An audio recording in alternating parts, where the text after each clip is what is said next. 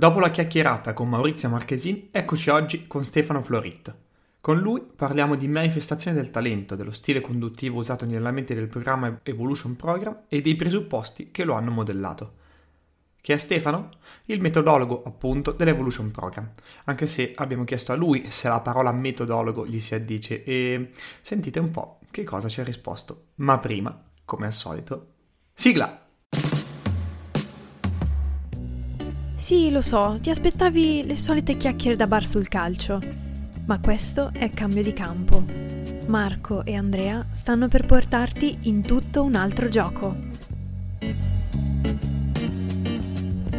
mi fa sorridere ogni volta, ma è corretta, anche perché inizialmente nella mail di presentazione, quando sono stato inserito con questo sì. compito, è stato detto eh, buongiorno a tutti, vi presento il meteorologo. No. Eh, del, eh, probabilmente il, il, il, correttore ha fatto di testa sua e di conseguenza siamo andati a finire così è iniziata subito in salita la situazione. Chiaramente poi figurati se uno può in qualche modo presentarsi in modo serio così.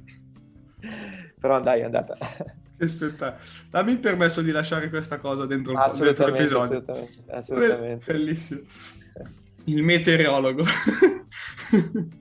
Va bene, allora parleremo oggi di meteorologia eh, sui campi da calcio. Dai, cerchiamo di, di ambientarla un pochino.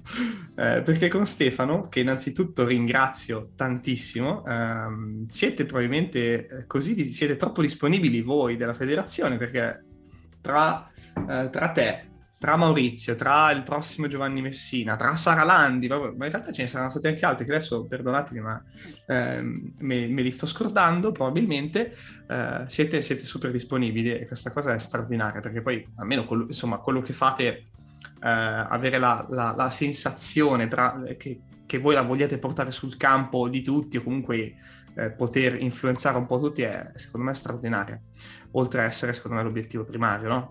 Beh, in realtà sì, grazie a te Andrea, perché una delle nostre vocazioni principali è quella di fornire delle opportunità, dei confronti, eh, condividere dei dubbi, perché ovviamente abbiamo dei dubbi che sono in qualche modo anche la nostra forza, ecco, nel senso che ci permettono di, di progredire, di evolvere, come dice anche il programma, l'Evolution Program, che è in qualche modo il cappello sotto il quale stanno un po' tutti i progetti del settore giovanile scolastico da, dall'anno scorso, da quando è stato inserito come nome, perché prima c'era il programma di sviluppo territoriale, ora in qualche modo c'è questo progetto ecco, che racchiude tutto quello che è, sono gli indirizzi sia teorici che pratici in qualche modo del settore scolastico rivolti al territorio. Territorio inteso come eh, allenatori, come società, come dirigenti, come genitori, ma soprattutto come i giocatori che sono i veri protagonisti un po' del nostro percorso di formazione, in particolare quelli delle attività di base, ma in realtà rivolti un po' a tutto il settore giovanile.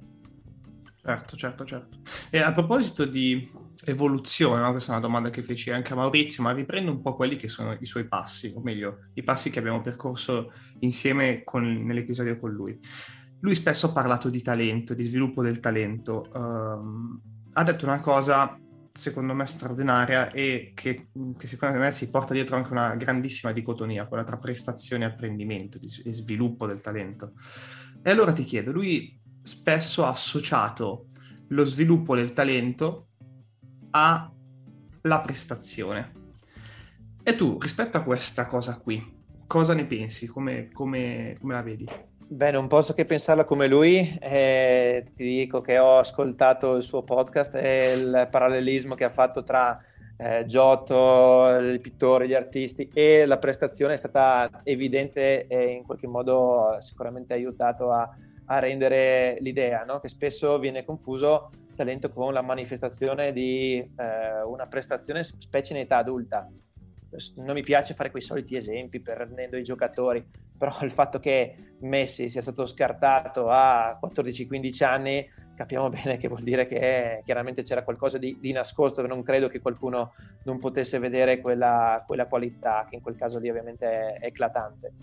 E, um, mi piace riportare anche un'altra frase di un nostro collaboratore, in particolare responsabile di area tecnica, di area performance, scusate, eh, del, del, progetto Evolution Program, che è eh, Mattia Modonuti, che dice che dovremmo lavorare eh, come se il talento non esistesse. Quindi fare in modo di creare quegli ambienti tali per cui tutti possano in qualche modo dare il massimo eh, delle proprie prestazioni, cercare di rendere al massimo e di costruire un percorso che permetta a tutti di manifestare in qualche modo il loro massimo potenziale. Io chiedo, pensando al talento, quanti sono stati in qualche modo bruciati da aspettative, quanti giocatori manifestavano un'attitudine no? alla disciplina o manifestavano in qualche modo una prestazione superiore alla media in una fascia d'età per quel motivo lì gli è stata messa un'etichetta che in qualche modo li ha eh, accompagnati in un percorso che li ha messi magari in diffic- anche in difficoltà. Difficoltà intendo ehm, il fatto che magari siano stati favoriti in certi aspetti, che anche nelle società, magari nella piccola società dilettantistica, quando c'è un ragazzino che ha un po' di più di qualità, il genitore può permettersi di dire la parola in più, magari può permettersi al ragazzino di fare un allenamento in meno, può, non so, è un po' come facilitato, quindi in realtà io ribalto, quindi questa è una difficoltà per me, perché in qualche modo ehm, diciamo, viene quasi agevolato, non gli viene richiesto, non gli viene alzata l'asticella così tanto da permettergli di continuare a saltare più, più in alto.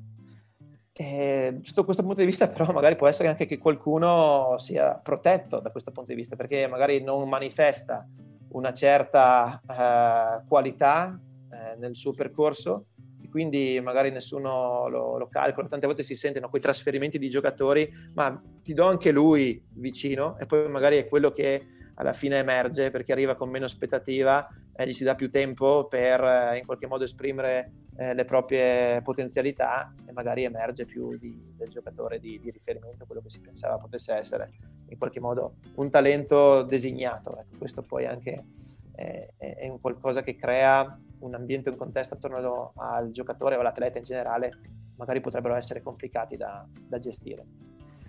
Quindi, non potendo predire, non avendo la bacchetta magica, eh, l'intenzione è aumentare la qualità del lavoro nella base eh, per cercare di permettere a tutti di manifestare in qualche modo il massimo delle proprie potenzialità, quindi creare questo ambiente in qualche modo stimoli al 100% i giocatori.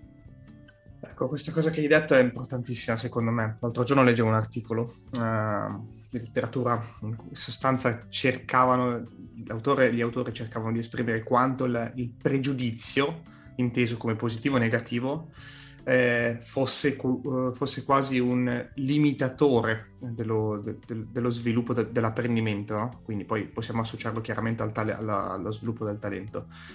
E, ed effettivamente è così, cioè eh, mi, mi, piace rimarcare quello che hai detto anche quando le cose sono in positivo, attenzione a quello che si sta facendo, perché poi invece la libertà di esprimersi e il tempo talvolta funzionano meglio. Ma quello del pregiudizio è interessante perché noi gli abbiamo dato un altro nome, vedi la soluzione da campo è l'etichetta, no? E quell'etichetta lì in effetti può pesare, può pesare parecchio nel, nel, percorso di formazione di, di, un giocatore, in un senso o nell'altro. Io ho avuto la fortuna di rimanere all'interno di un'unica società sportiva per 15 anni okay? e vedere il percorso di formazione dei, dei giocatori. E molti di, di, questi giocatori, magari nei pulcini si andava a fare il torneo, vincevano il pulcino d'oro nel torneo locale, erano in qualche modo visionati da realtà professionistiche, magari per percorsi differenti, per interessi, eccetera, magari non sono quelli che poi sono arrivati nella, in prima squadra, non giocano ora magari nel gruppo di, di prima squadra. E quindi ecco, ogni tanto si rischia di disperdere del potenziale perché c'è la fretta di mettere subito un carico sopra a qualcuno e di mettergli una responsabilità in qualche modo può essere complicata poi da, da portare avanti, sia in un senso che nell'altro, sia nel caso ci sia una certa attitudine o qualità dimostrata, sia magari ci sia qualcosa di latente e ancora non, non, evidente, vuoi per uno sviluppo diverso dal punto di vista biologico rispetto a un compagno, rispetto a un mese di nascita, no? si, si, sa bene quali sono ormai le ricerche sul relative age effect, e questo se inganna, tra virgolette, eh, i professionisti, figurarsi eh, come può farlo con una realtà dilettantistica che anche giustamente in qualche modo eh, prende da riferimento chi lo fa di professione e in qualche modo magari anche consapevolmente lo applica poi nel proprio contesto.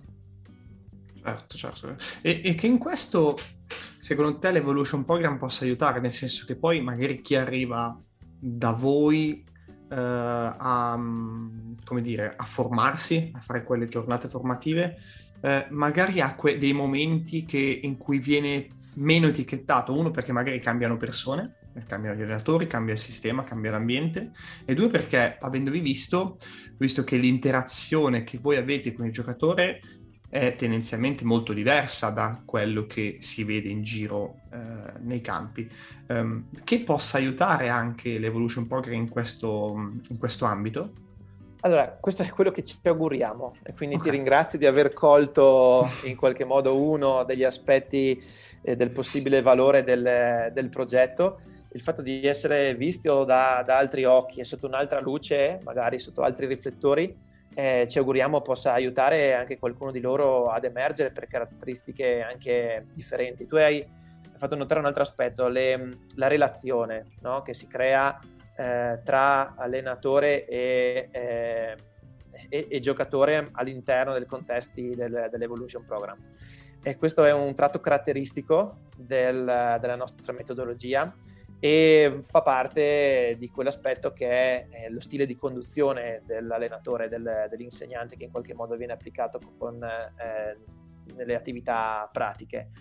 Eh, mi piacerebbe se, se, vuoi fare un piccolo approfondimento su questo aspetto che penso anche da, certo. per gli allenatori possa essere interessante anche per specificarlo, perché rischia anche in questo caso di essere magari un po' eh, frainteso. Il nostro è uno stile di conduzione prevalentemente induttivo, produttivo o non direttivo a seconda della tipologia insomma, di, di, letteratura che si utilizza, questi sono le, i vocaboli che vengono utilizzati. Mm, in che cosa si manifesta? Allora, intanto è uno strumento, quindi non è detto che sia es- non è esclusivo, è prevalentemente, perché ci sta anche che in qualche momento eh, ci sia qualche indirizzo più direttivo, mh, mm, che ci sia anche qualche attività più direttiva, come il tempo supplementare. Noi abbiamo questa attività che qualora dovessimo valutare durante gli allenamenti che magari certi aspetti non vengono in qualche modo colti dal, dal giocatore, magari usciamo da quel contesto induttivo e proviamo attraverso attività un po' più direttive, anche un po' più analitiche, a provare a veicolare dei, dei contenuti. Quindi questo è un aspetto. Non c'è giusto o sbagliato negli stili di conduzione, ci sono degli strumenti che uno utilizza in funzione dei propri obiettivi e questo è fondamentale perché se no si tende sempre a dire ah questo è giusto, questo è sbagliato, allora faccio solo questo. No, ti diamo degli strumenti, delle competenze, delle conoscenze che tu in qualche modo poi eh, applichi. Da qua arrivo poi allo stile eh, induttivo che non si veicola soltanto attraverso fare delle domande, perché potrei fare delle domande campate per aria o che non veicolano eh, un, un, effettivo stile di conduzione dove il giocatore è protagonista, dove io faccio una domanda e loro trovano la, eh, la soluzione. Facciamo un esempio, eh, c'è una partita con eh, fuori gioco a tutto campo, perché magari vogliamo squadra corta, vogliamo squadra aggressiva, questa è una partita a tema. E eh, se io dicessi alla mia squadra, ma perché non ci alziamo? Ok, sì, sto facendo una domanda, ma sto dando già una, una soluzione che è quella di alzarsi in funzione del, del fuorigioco, ok? Eh, mentre cosa permette la regola del fuorigioco? È sempre una domanda, ma che in qualche modo non dà una risposta, ma stimola al ragionamento sul tema della gara. Quindi molta attenzione perché anche quando andiamo a dire utilizziamo uno stile induttivo, dobbiamo utilizzarlo bene, perché sennò probabilmente è meglio rimanere in uno stile anche direttivo dove comunque veicolo dei, dei contenuti li trasmetto, se no rischio di fare magari un po' di, eh, di confusione. Uno. Quindi eh, porre domande, ma domande corrette. Due, utilizzare delle frasi guida, quindi delle frasi che stimolano dei comportamenti. Ad esempio, c'è diciamo, un gioco banalissimo di trasmissione palla da un lato all'altro del campo con un movimento. I giocatori tendono magari a stare fermi in attesa della palla. Eh, ok, intervengo attraverso una frase guida dicendo trasmettiamo palla solo a chi dimostra di volerla. Come la dimostro? Eh, cavolo, uno deve chiederselo. Mi muovo, Ecco, quindi qua si crea la relazione con il giocatore. Eh, faccio un movimento nello spazio, la chiamo. Ecco, io non ho dato una soluzione, ho dato una frase guida che ha permesso di creare dei comportamenti privilegiati, ve ne parlava anche Maurizio nel, nello scorso eh, podcast, e che in qualche modo ci permettono di indirizzare dei comportamenti dei principi di gioco.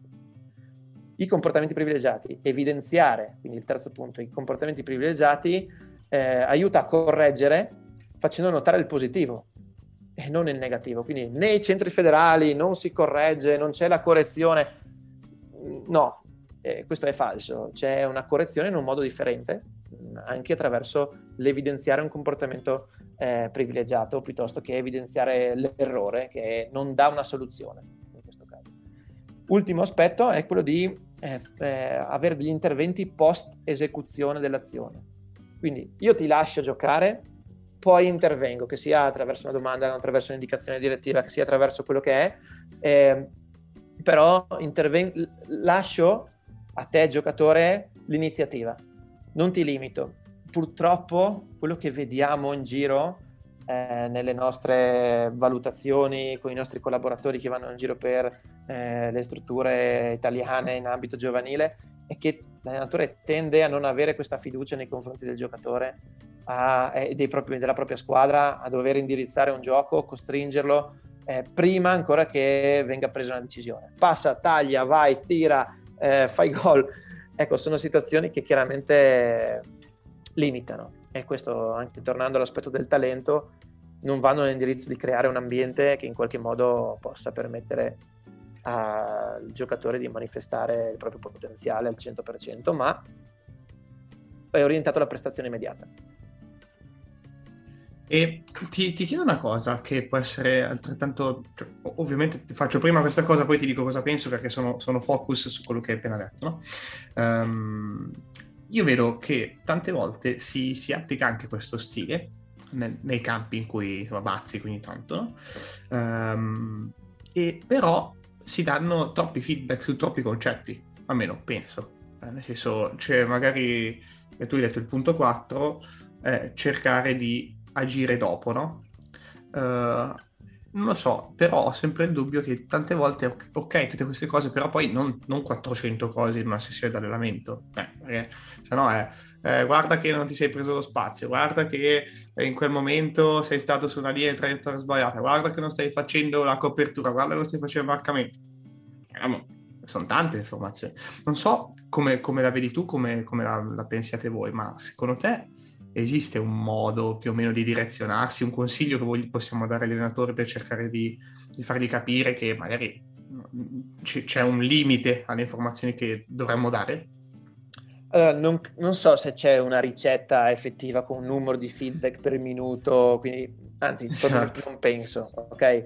Eh, penso che ci sia molto a situazione, penso che ci sia molto, dipenda dal, dal gruppo che ho a disposizione, dalla fascia d'età, eh, anche dalla giornata tante volte. Ecco, guarda, noi ehm, ci piace trasmettere questo concetto. Quando mh, mm, prendete in mano un documento come può essere l'eserciziario, quando vi arriva nella mailing list, perché vi potete iscrivere, vi arriva gratuitamente l'allenamento del centro federale ogni lunedì eh, sulla casella di posta, guardate l'attività, ecco, quello non è semplicemente un esercizio con delle regole che prendo e butto in campo e funziona, perché non deve essere questo un po' il, eh, il concetto. Noi intendiamo ogni proposta pratica, ogni attività come un ambiente di apprendimento. Cerco di spiegarmi e di far capire che cos'è l'ambiente di apprendimento. È l'interse- l'intersecarsi di tre elementi. Uno sono le regole e l'organizzazione dell'attività, perché come viene organizzata quell'attività ha ovviamente uno scopo per tenere i giocatori più in movimento, per soprattutto veicolare magari un obiettivo, un principio particolare eh, che, eh, sul quale vogliamo, che rend- vogliamo rendere denso, evidente. Perché anche Maurizio diceva la volta scorsa, no? la partita 11 contro 11 magari ha delle situazioni che possono verificarsi ogni tanto, invece se noi riusciamo a eh, creare un ambiente che magari riesce a rendere più evidente quell'elemento, agevoliamo forse il percorso di formazione del giovane calciatore. Quindi, ad esempio, la partita con il fuorigioco, mettiamo una partita dove questo elemento viene continuamente in qualche modo sollecitato e dove diventa un, aspetto evidente. Quindi, questo, regole e organizzazione dell'attività, è un elemento. E abbiamo eh, dieci indirizzi su come sono organizzate le nostre proposte pratiche.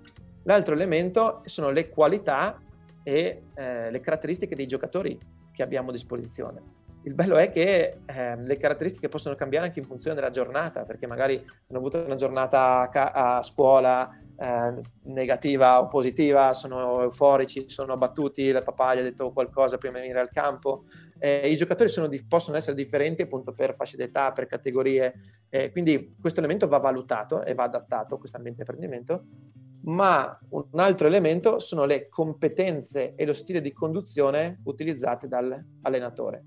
Quindi nei documenti, quando trovate eh, un'esercitazione, ci sono i comportamenti privilegiati, la chiave di conduzione, quindi un modo per far veicolare un principio, eh, ci sono le varianti per adattare l'attività a diverse fasce eh, d'età, c'è un contenitore indicato, quindi una tipologia di attività che va bene in generale per quella fascia d'età, ma potrebbe andare meno bene per un'altra. Ecco, quindi è un contesto complesso che però tiene in considerazione questi tre elementi e in qualche modo eh, cerca di renderli evidenti all'allenatore per poterli gestire al meglio e per potersi adattare per fare in modo che questo effettivamente sia un ambiente che porti a dell'apprendimento e che tenga in considerazione di tanti aspetti. Quindi non è solo prendo un esercizio, te lo metto lì, questo funziona e porta apprendimento.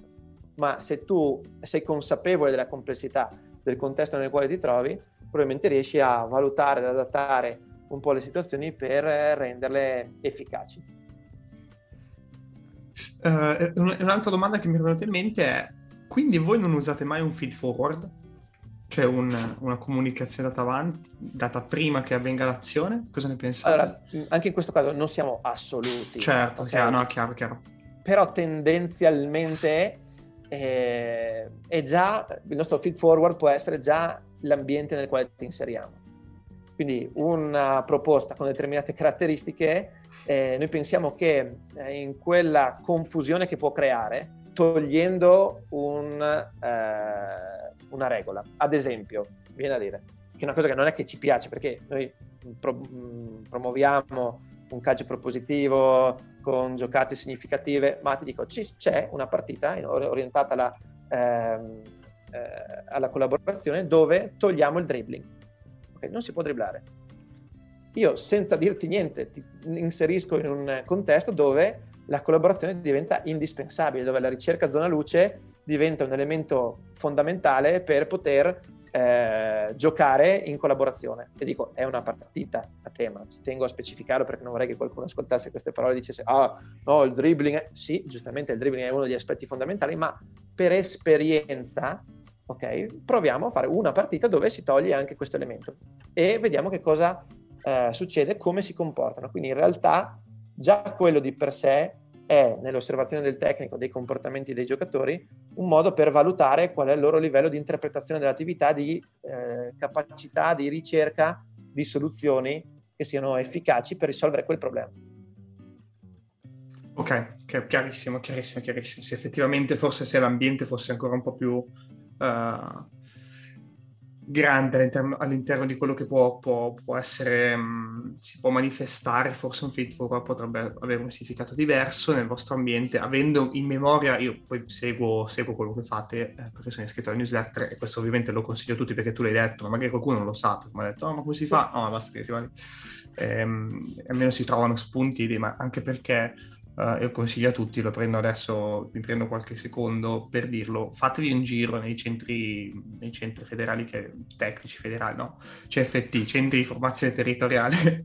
Che, centri federali territoriali, ma... Cent- va bene, va bene tutto. Va bene tutto. Però ci siamo capiti, eh, siamo capiti. Eh, perché, perché può avere molto senso, no? Io la prima volta che vi, che vi avevo visti mi ero fatto molte domande sui perché, poi eh, piano piano ho cercato di comprendere, conoscere eh, parlando anche con voi, in realtà tutto, tutto si chiude. E questo è, è, è straordinario. E, ehm, Se posso, Andrea, un altro invito è andare anche sulla pagina di UCOS dedicata all'Evolution Program, che in realtà sono quattro pagine, una relativa agli allenamenti CFT, quindi trovate tutti gli allenamenti degli ultimi cinque anni. Eh, una relativa alle esercitazioni, ci sono al momento 90 proposte, anzi ci sono anche quelle attività individuali, tra, a presto ci saranno anche quelle eh, per i portieri, eh, quindi ci sono centinaia di proposte pratiche a livello gratuito a disposizione di tutti e poi c'è una pagina dei documenti, quindi sono 10 documenti formativi eh, dove veicoliamo un po' tutto quello che vi sto dicendo o raccontando anche que- eh, quest'oggi e una pagina delle comunicazioni per eventuali novità o altre situazioni. Quindi questo è gratuito per tutti. Poi chiaramente chi, eh, le società che fanno parte delle aree di sviluppo territoriale hanno un accesso mh, ulteriore anche per, all'applicazione per poter gestire queste, questi contenuti. Quindi hai fatto bene, Grazie. ma magari un'occasione così. Certo, no, no, hai fatto, hai fatto, benissimo, hai fatto benissimo, stato, ti ringrazio molto. E, ehm, volevo Stefano adesso andare su un punto eh, mi sta sempre a cuore, no? perché veramente mi piace la parola, la metodologia, no? non so perché mi piace. Ma eh, no, in realtà una delle cose che volevo capire da te, visto che sei il metodologo, anche detto meteorologo, eh, è un po' cosa c'è dietro, ehm, oltre a quello che ci siamo appena detti, oltre a questa, eh, come dire, parentesi comunicativa che è sicuramente importante, eh, ma magari cosa c'è dietro nel design del, dell'ambiente, ecco, delle esercitazioni, perché eh, da quello che ho sentito anche con Maurizio, le pensate che avete fatto devono essere abbastanza, abbastanza lunghe prima di mettere in piedi quello che è tutta eh, questa, questa, struttura. E allora, ecco, la palla la do, la do a te. Ah, ti ringrazio per queste domande perché dà lo, l'opportunità in qualche modo per eh, illustrare parte, se possibile, della complessità del pensiero che sta dietro a quello che è il prodotto che in qualche modo abbiamo eh, raccontato in questi anni e che abbiamo reso in qualche modo palese attraverso i documenti, attraverso la formazione, anche attraverso queste opportunità in qualche modo di, di formazione. Quindi intanto bisogna dire da dove arriva. Ci sono quattro fonti principali. La prima è lo studio del calcio di alto livello quindi ci sono delle persone, in particolare all'interno di Club Italia, per la federazione, che studiano quali sono le dinamiche, eh, che indirizzo sta prendendo, quanto veloce va la palla, eh, quanti metri ad alta intensità svolgono i giocatori, eh, l'intensità di gioco, il numero di tackle. Eh, ci sono dei dati che danno degli indirizzi. Okay? E noi dobbiamo immaginare uno, un'evoluzione del calcio non nell'immediato. Quindi se noi adesso facessimo un eh, modello di allenamento per quello che c'è ora, arriveremmo tardi, perché noi dobbiamo in qualche modo immaginare e sviluppare un percorso perché sia, che dia un prodotto, passatemi il termine, nel 2030, quando eh, i giocatori che adesso abbiamo a disposizione andranno a compimento. Se no ci sarà un adattamento, se no quelli là eh, diventando grandi dovranno adattarsi al calcio che troveranno. Invece dobbiamo in qualche modo anticiparlo e costruirlo. Questa è una cosa interessante. Secondo, la seconda fonte è la letteratura eh, accademica, okay? in particolare quella relativa all'apprendimento motorio. Non siamo noi direttamente a fare ricerca, okay? ci sono delle persone che chiaramente in ambito universitario sono indirizzate a farlo, eh, mi piace citare, magari anche qualcuno non lo sa di queste persone, ma eh, Laura Bortoli, Caterina Pesce, eh, Claudio Robasta, sono tutte persone che noi in qualche modo stimiamo, per certi versi anche adoriamo da un certo punto di vista perché hanno eh, ovviamente il tempo, la qualità, l'esperienza per eh, andare verso questa direzione dello studio dell'apprendimento motore che evolve, cioè una volta eh, si andava a telefonare dalla cabina telefonica, adesso si chiama dal cellulare come è evoluta in qualche modo la telecomunicazione e evolve anche, tante volte non si pensa, ma il sapere come ovviamente le, le persone, in questo caso gli atleti, apprendono. Quindi questo è il secondo. Il terzo è l'esperienza personale, quindi abbiamo come staff tecnico nazionale un percorso, un background, eh, chi in ambiente professionistico, chi in ambiente dilettantistico, perché altrettanto eh, penso importante avere eh, percezioni diverse del, del calcio, eh, chi manageriale, chi in area portieri, chi nell'area performance, chi esperienze all'estero, quindi questo sicuramente è, è un indirizzo forte e, importante che comunque segna il, il percorso nella condivisione tra di noi. E infine, eh, che forse è la più importante, ma tante volte viene dimenticata, l'osservazione del territorio. Il settore giovanile scolastico ha oltre un migliaio di collaboratori eh, in Italia, persone magari di livello amministrativo, ma persone anche, e molte, la maggior parte, pratiche che vanno in campo, oltre agli allenatori coinvolti in attività, anche delegati attività di base, responsabili tecnici, responsabili tecnici regionali, vanno sul territorio e guardano, guardano cosa? Guardano quelle che sono le necessità. Andrea, ogni tanto ci fermiamo a guardare il dettaglio, no? Perché questa, la diagonale la insegnerei così, poi scopriamo che in Italia, nelle attività di base, eh, gli allenamenti okay, permettono ai giocatori, mediamente, di muoversi il 30% del tempo dell'allenamento.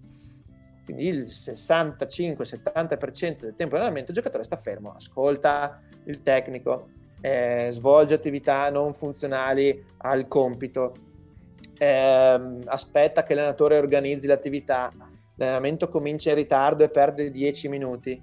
Quindi tante volte ci soffermiamo a guardare quello che è il dettaglio nel eh, micro, poi però la casa non sta in piedi.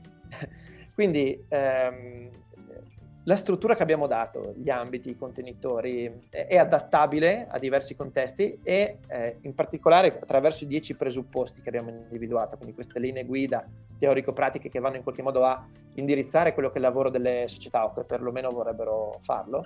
E abbiamo, ecco, credo, trovato delle soluzioni pratiche per migliorare questo contesto, per far dire all'allenatore solo leggendo, caspita, questa cosa qua potrei provare a farla. Non è che magari domani possa essere più efficace? Cavolo, alleno? No, la media è 30%. Aspetta che vado in campo un attimo e vedo quanto, quanto sono io. O mi faccio controllare da un mio collega e vediamo quanto tempo dedichiamo al eh, movimento nell'allenamento. Abbiamo visto che, ad esempio, attraverso i modelli di allenamento proposti dall'Evolution Program si può tranquillamente arrivare al 60-70% di movimento sul 100% della seduta. Quindi significa che, a prescindere da come dallo stile di conduzione e tutto il resto, in questi ambienti di apprendimento, in questi contesti, in questi modelli di allenamento, tu ti alleni il doppio, ti muovi il doppio. Quindi in un anno ne fai due, in cinque anni ne fai dieci, ok? Semplicemente aumentando il tempo di impegno motorio. Ecco, quindi tante volte mi piace perché anch'io ho avuto il piacere di partecipare, mi hanno chiamato a eventi, insomma, momenti come questi, dove però si tende a parlare del, del micro e, e, ed è perfetto, benissimo, perché magari si, lo si fa tra allenatori evoluti, ma tante volte le necessità del territorio sono, sono altre. La federazione ha l'obbligo di rispondere alle necessità del territorio.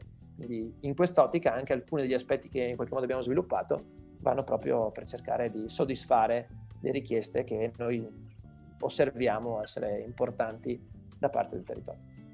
Spero di averti risposto. Poi nel dettaglio, nel micro, eh, andiamo magari quando eh, apriamo i documenti. Spero, ecco, quello di, che, di, essere riuscito a fare questo, di aver incuriosito qualcuno, che sia anche uno di voi eh, andrà sul, eh, sulla pagina ad aprire un documento. Ok, abbiamo fatto bingo questa mattina. Un'altra cosa che è interessante è, è valutare l'opportunità che dà eh, a al territorio no? Il, l'Evolution Program, e in particolare eh, le attività del Centro Federale Territoriale dell'ST per, per, i tecnici. Quindi è vero che c'è la formazione con i workshop per i genitori, per i dirigenti, per tutte le figure che in qualche modo stanno attorno ai ragazzi, che sono comunque il focus del nostro eh, percorso, però eh, anche gli allenatori ehm, hanno la possibilità, sì, sì, quelli delle società, di venire a vedere l'attività all'interno del centro federale, è la casa eh, delle società sul territorio. Quindi chi vuole viene lì, mh, mm, chiede, chiama, entra, guarda e siamo a completa disposizione anche per partecipare alle riunioni post allenamento, ma eh, in particolare anche gli allenatori che sono, oppure anche nella ST, andiamo nelle società, eh, si fa la formazione, ma non è che solo per quella società, possono afferire negli impegni anche altre società, chi vuole viene, è aperto, è un'opportunità. Ma pensa ai tecnici che sono all'interno del progetto. Eh, lascia stare i, i contenuti no? che in qualche modo valutiamo, ma dimmi nella tua eh, esperienza quante volte c'è stata la possibilità di condividere con uno staff delle idee, delle critiche, delle eh, soluzioni, di o- farti osservare e di osservare qualcuno, di avere uno psicologo, di avere l'allenatore dei portieri, il preparatore atletico, eh, di avere più colleghi, un responsabile tecnico che ha un'esperienza. Ecco, questa è un'opportunità, credo, enorme per un allenatore in formazione, eh, anche perché sulla carta tutte le società hanno un progetto fantastico. Adesso non voglio attirarmi delle negatività, ma poi concretamente quante società hanno un processo formativo continuo interno, giorno per giorno, che in qualche modo stimola, mette a confronto, ecco, sono oggettivamente poche. Molto spesso capita che ogni allenatore in qualche modo ha il suo orticello che magari anche si indispettisce se il giocatore eh, va nella squadra più grande, invece non capisce che magari è un'opportunità per il giocatore per andare in un contesto magari più complesso che lo permette di, eh, di formarsi meglio. No, eh, e che a cascata magari questo potrebbe eh, essere utile anche per un giocatore di un'età inferiore, magari entrare nel suo ambiente. Quindi eh, ecco, questa è uno, una grossa opportunità, crediamo. Chi vuole può fare una manifestazione di interesse, eh, affronta un colloquio, se è ritenuto idoneo all'interno del percorso perché ha eh, un background, eh, ha un'intenzione un'attitudine alla formazione, entra all'interno del percorso e può starci per il periodo che serve per magari raccogliere quello che serve. Questa è un'opportunità, non è un'imposizione, non è la metodologia, è un percorso metodologico con delle idee, come abbiamo visto, strutturate in base a eh, delle fonti che riteniamo valide, che migliorerà, cioè vorrei tornare qui da te eh, fra due anni o anche il prossimo anno e dirti cose magari un po' diverse, magari adattate al nuovo contesto. Eh, adesso non vorrei essere arrogante, ma qualche anno fa, quando abbiamo cominciato il percorso all'interno dei centri federali, quasi nessuno parlava di stile di conduzione. Ok? Eh, c'era l'esercizio, si faceva l'esercizio, era uno stile indut- eh, direttivo, si comandava, si ordinava. Adesso mi viene a dire, anche grazie ai numeri, eh, alle persone inserite all'interno del percorso, ha anche una maggiore sensibilità da parte di molti altri enti che ovviamente hanno cominciato a, a parlarne, però si inizia ad applicarlo, non solo a parlare di, di, uno stile differente, cosa che non abbiamo inventato noi, quindi ecco, no, svesto eh, in qualche modo i panni da, da arroganti perché non abbiamo inventato niente, abbiamo soltanto dato una cornice, un racconto e reso disponibile magari a qualcuno un'opportunità per entrare in questa cornice, in questo racconto, perché ci sono scuole eh, anche straniere di formazione sportiva calcistica giovanile che utilizzano questo stile di conduzione da, da anni, ma anche la federazione stessa ne ha sempre parlato, ma magari non è riuscita a veicolarlo con una certa forza. Quindi più strumenti abbiamo, più soluzioni abbiamo, più soluzioni riusciamo a dare all'allenatore, al territorio e probabilmente eh, riusciamo a creare, eh, torniamo qua all'inizio dell'apertura al talento, all'opportunità di creare un ambiente che conceda ai ragazzi lo sviluppo del proprio massimo potenziale. Eh, questo è un po' quello che è il minimo comune denominatore di ogni area anche del, del progetto, quella di cui ha parlato eh, Maurizio la volta precedente, quella di cui vi ho parlato io oggi, ma qualsiasi eh, area del, del progetto un po' ha questo obiettivo, quello di cambiare, evolvere e fare in modo che eh, il movimento giovanile abbia eh, un innalzamento del livello per permettere alla nazionale del 2030 di competere, di continuare a competere, magari ancora meglio, eh, per eh, qualcosa di importante. Mi, piace sottolineare come eh, tu hai parlato di innalzamento del livello di settore giovanile, no? Eh, qui parliamo di innalzamento generale. Io, io sono sicuro che i vostri punti di contatto con quello che poi alla fine è il calcio di base possano essere importanti per uno sviluppo trasversale a livello nazionale e mm, lo voglio sottolineare perché le persone che in qualche modo ascolteranno questo episodio, questo podcast che stiamo facendo insieme, ehm, siano delle persone che possano a loro volta allargare questi punti di contatto. Siano delle persone che possano portare la propria parola, siano persone che possano essere attive nel processo di miglioramento di se stessi, dei giocatori, ma anche degli altri, dell'ambiente che hanno attorno, perché non è impossibile replicare anche nel piccolo quello che voi fate eh, a livello di concetti, perché è chiaro che l'ambiente in cui si vive è diverso, in cui si allena è diverso, ma non è neanche impossibile farlo a livello di organizzazione di persone che possono scambiarsi delle idee all'interno di una società sportiva. Che poi non ci siano determinate figure, come tu hai menzionato quella dello psicologo, che è chiaramente secondo me una delle figure che dovrebbe esserci ovunque, ma capisco che non siamo pronti ad averlo ovunque, però tutti abbiamo delle idee e le idee non costano nulla, eh, scambiarsi le idee non costa nulla ehm, ed è una delle cose che più fa crescere, perché alla fine le idee sono delle persone e ciò che fa crescere veramente sono le persone. Quindi io spero che quello che tu hai appena portato come esempio sia di, da forza per qualcuno che magari ha questo mordente dentro di sé per poter cambiare anche nel piccolo, anche per 100 bambini le cose, perché se tutti lo facciamo, insomma, il calcio diventa un'altra cosa, lo sport diventa un'altra cosa. Penso che il tuo riassunto sia perfetto, non poteva esserci chiusura migliore di, questo, di questa piacevole chiacchierata. Ti ringrazio ancora per la disponibilità, eh, per questa opportunità.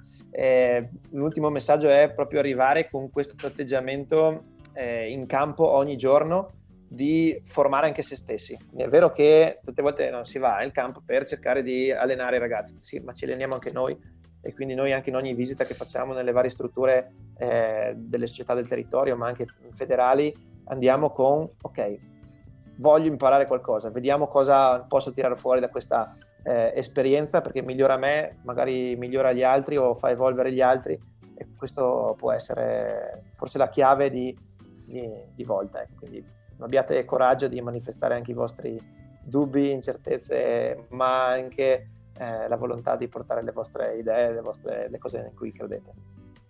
E la federazione ecco, sarà qua, speriamo, ad accogliervi, insomma, a darvi questa opportunità. Stefano, grazie mille, sei stato, sei stato, clamorosa, è stato clamorosamente piacevole e spero di romperti le, le, le scatole di nuovo in futuro. Lo spero anch'io.